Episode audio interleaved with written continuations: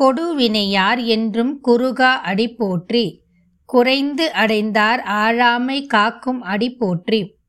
படுமுழவும் பாணி பயிற்றும் அடி போற்றி.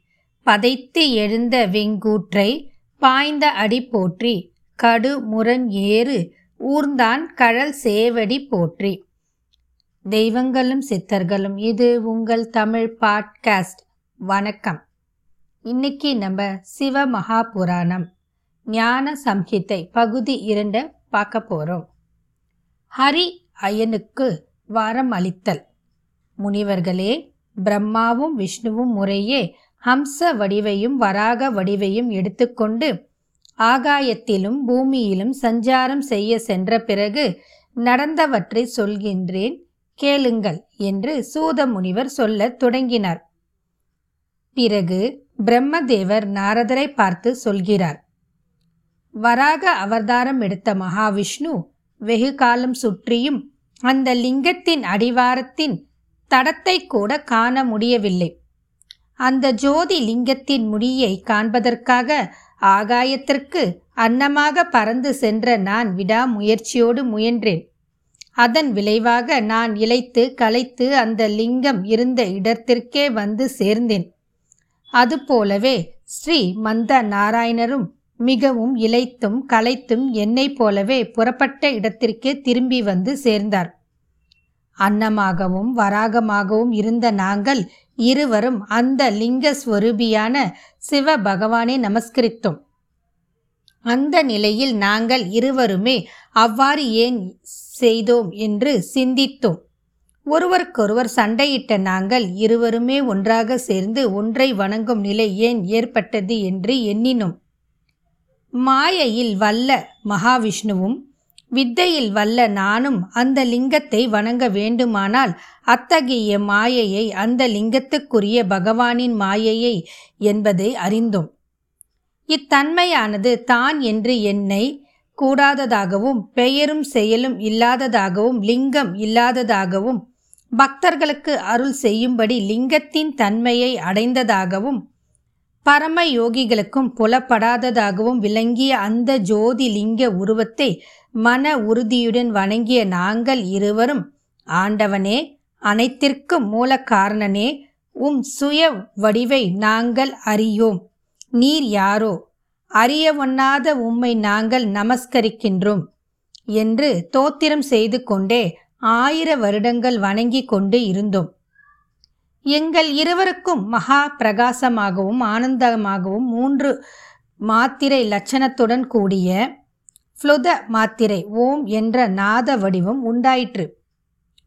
ஓ நாரதரே மகா சப்தத்துடன் சேர்ந்து இது என்ன என்று நாராயணன் யோசித்துவிட்டு எதனிடத்தில் இருந்து இந்த சப்தம் உண்டாயிற்றோ அந்த பொருளுக்கு நமஸ்காரம் என்று கும்பிட்டு அந்த லிங்கத்தினது தென் பாகத்தில் அழிவில்லாததும் முதலாவதுமான அகாரத்தையும் அதன் வடபாகத்தில் உகாரத்தையும் இவ்விரண்டிற்கும் நடுவில் மகாரத்தையும் உயரத்தில் ஓம் என்னும் சப்த விசேஷத்தையும் பார்த்தார். அவற்றுக்குள் தெற்கில் இருந்த முதல் எழுத்தாகிய அகாரம் சூரிய மண்டலம் போலவும் வடக்கில் இருந்த இரண்டாவது எழுத்தாகிய உகாரம் அக்னியின் காந்தியைப் போலவும் நடுவில் இருந்து மூன்றாவது எழுத்தாகிய மகாரம் சந்திர மண்டலம் போலவும் விளங்க அதன் பேரில் ஸ்படிக கல் போன்ற காந்தியுடையதான பரம்பொருளை தரிசித்தார். லிங்கஸ்ய தக்ஷனே பாகே ததா பஸ்யத் சதாதானம் ஆத்தியம் வர்ணே மகாரம்து உகாரம் சச்சோத்ரே தத மகரம் மத்யத் சைவிய நதானன் தபஸ்தோ மிதி. ஜாக்கிரதை நனவு ஸ்வப்னம் கனவு.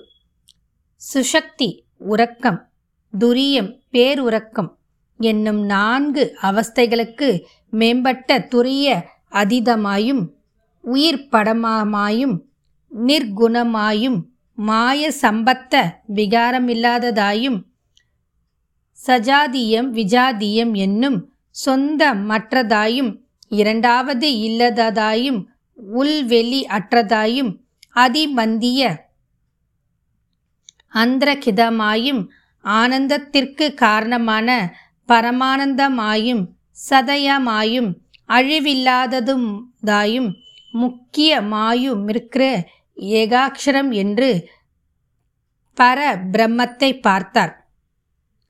அகரம் என்னும் பெயருடைய பகவான் சிருஷ்டி படைத்தலை பண்ணுகிறவர். உகாரம் என்னும் பெயருடைய பிரக்கர் ஸ்திதி தொழில் செய்பவர்.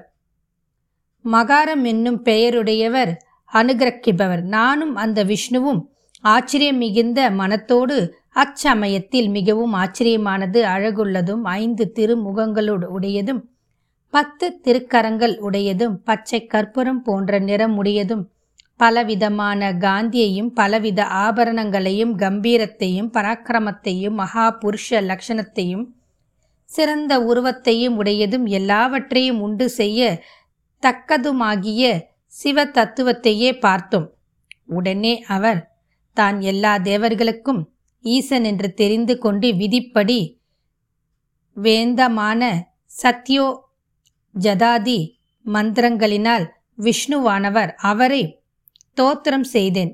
எங்கள் இருவருடைய சோஸ்திரங்களால் சந்தோஷப்பட்ட மாயா சம்பந்தமற்றவரான மகேஸ்வரன் திவ்ய சப்த மயமான ரூபம் கொண்டு அந்த ஜோதி லிங்கத்தில் பெரும் சிரிப்புடன் விளங்கினார். உடனே ஓம்கார தௌகாரம் தந்த பங்கியத்தியம் சதாமஸ்து. அதாவது இதற்கு என்ன சொல்றாங்கன்னா இத்தகைய குண சொரூபியாவும் நிர்குணையாகவும் சப்தமயமாகவும் உள்ள பகவானை என்னோடு திருமாலும் பார்த்து பிரபுவே எங்கள் சஞ்சலத்தை அகற்ற கிருபை செய்யும் என்று வேண்டிக் கொண்டோம். எங்கள் பிரார்த்தனைக்கு கருணை புரிந்து உங்கள் மேல் கருணை கொண்டு இருக்கிறேன் என்று திருவாய் மலர்ந்து அருளினார்.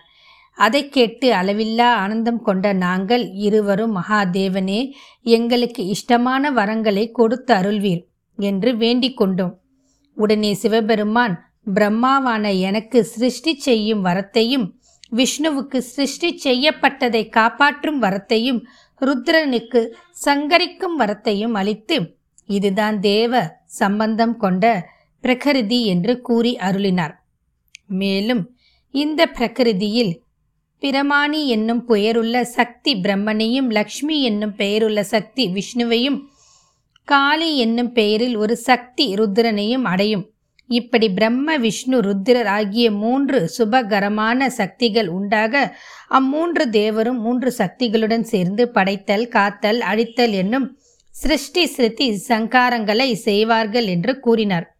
மேலும் விஷ்ணுமூர்த்தி சிவபெருமானை நோக்கி சுவாமி தேவரீர் சொன்ன கட்டளையை நாங்கள் தட்ட முடியுமோ? உமது சித்தத்தின்படியே உமது ஆணையை நாங்கள் ஏற்றுக்கொள்கிறோம். ஆயினும் உம்மிடம் நான் விண்ணப்பித்துக் கொள்ள வேண்டியதொன்றும் இருக்கிறது என்று வேண்டினார். அதற்கு பகவான் ஓ விஷ்ணுவே உமது விசுவாசத்தை பாராட்டி மிகவும் இஷ்டத்தை உண்டு பண்ணுகின்ற ரட்சிப்பு தொழிலை செய்யும் பதவியை உமக்கு அளிக்கிறேன் என்று கூற உடனே விஷ்ணுவானவர் ஓ சங்கரா சர்வ ரக்ஷகா தேவ தேவா எனக்கு பதவி முதலியன வேண்டாம்.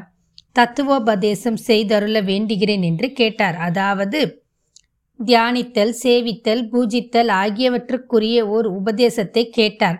எல்லா வல்லமையும் போதித்தருள சந்தேகம் அறுபடும் சக்தியுள்ள உபதேசத்தை போதித்தருள வேண்டுமென்று திருமால் கேட்கவே சிவபெருமானோ பரதத்துவமாயும் பிரணவ சொரூபமாயும் இருக்கிற மங்களமாய் இருக்கிற நாத ரூபத்தை ஒலி வடிவை உபதேசித்தார்.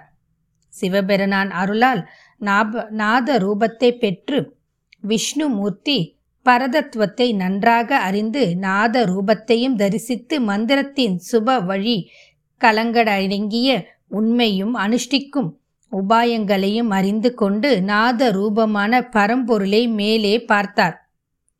ஓம் தத்துவமசி என்று சொல்லப்பட்ட ஓங்காரத்தை காரணமாகவும் ஐந்து கலைகளோடு கூடியதுமான மந்திரமாகும். இம்மந்திரம் சிவ சம்பந்தமான மகா வாக்கியம் அது சுத்த ஸ்படிக நிறமானதும் மிக மேம்பட்டதும் சகல அபிஷ்டங்களையும் அளிக்க வல்லதாயும் ஞான ஸ்வரூபமாகவும் மந்திர ரூபமாயும் உள்ளது.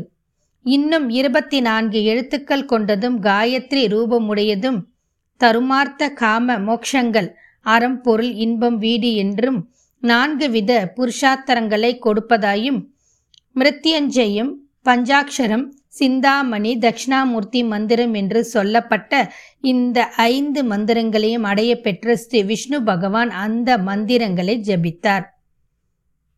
இத்துடன் இந்த பதிவு முடிவு பெறுகிறது மீண்டும் மற்றும் ஒரு பதிவில் சந்திப்போம். வாழ்க வளமுடன்.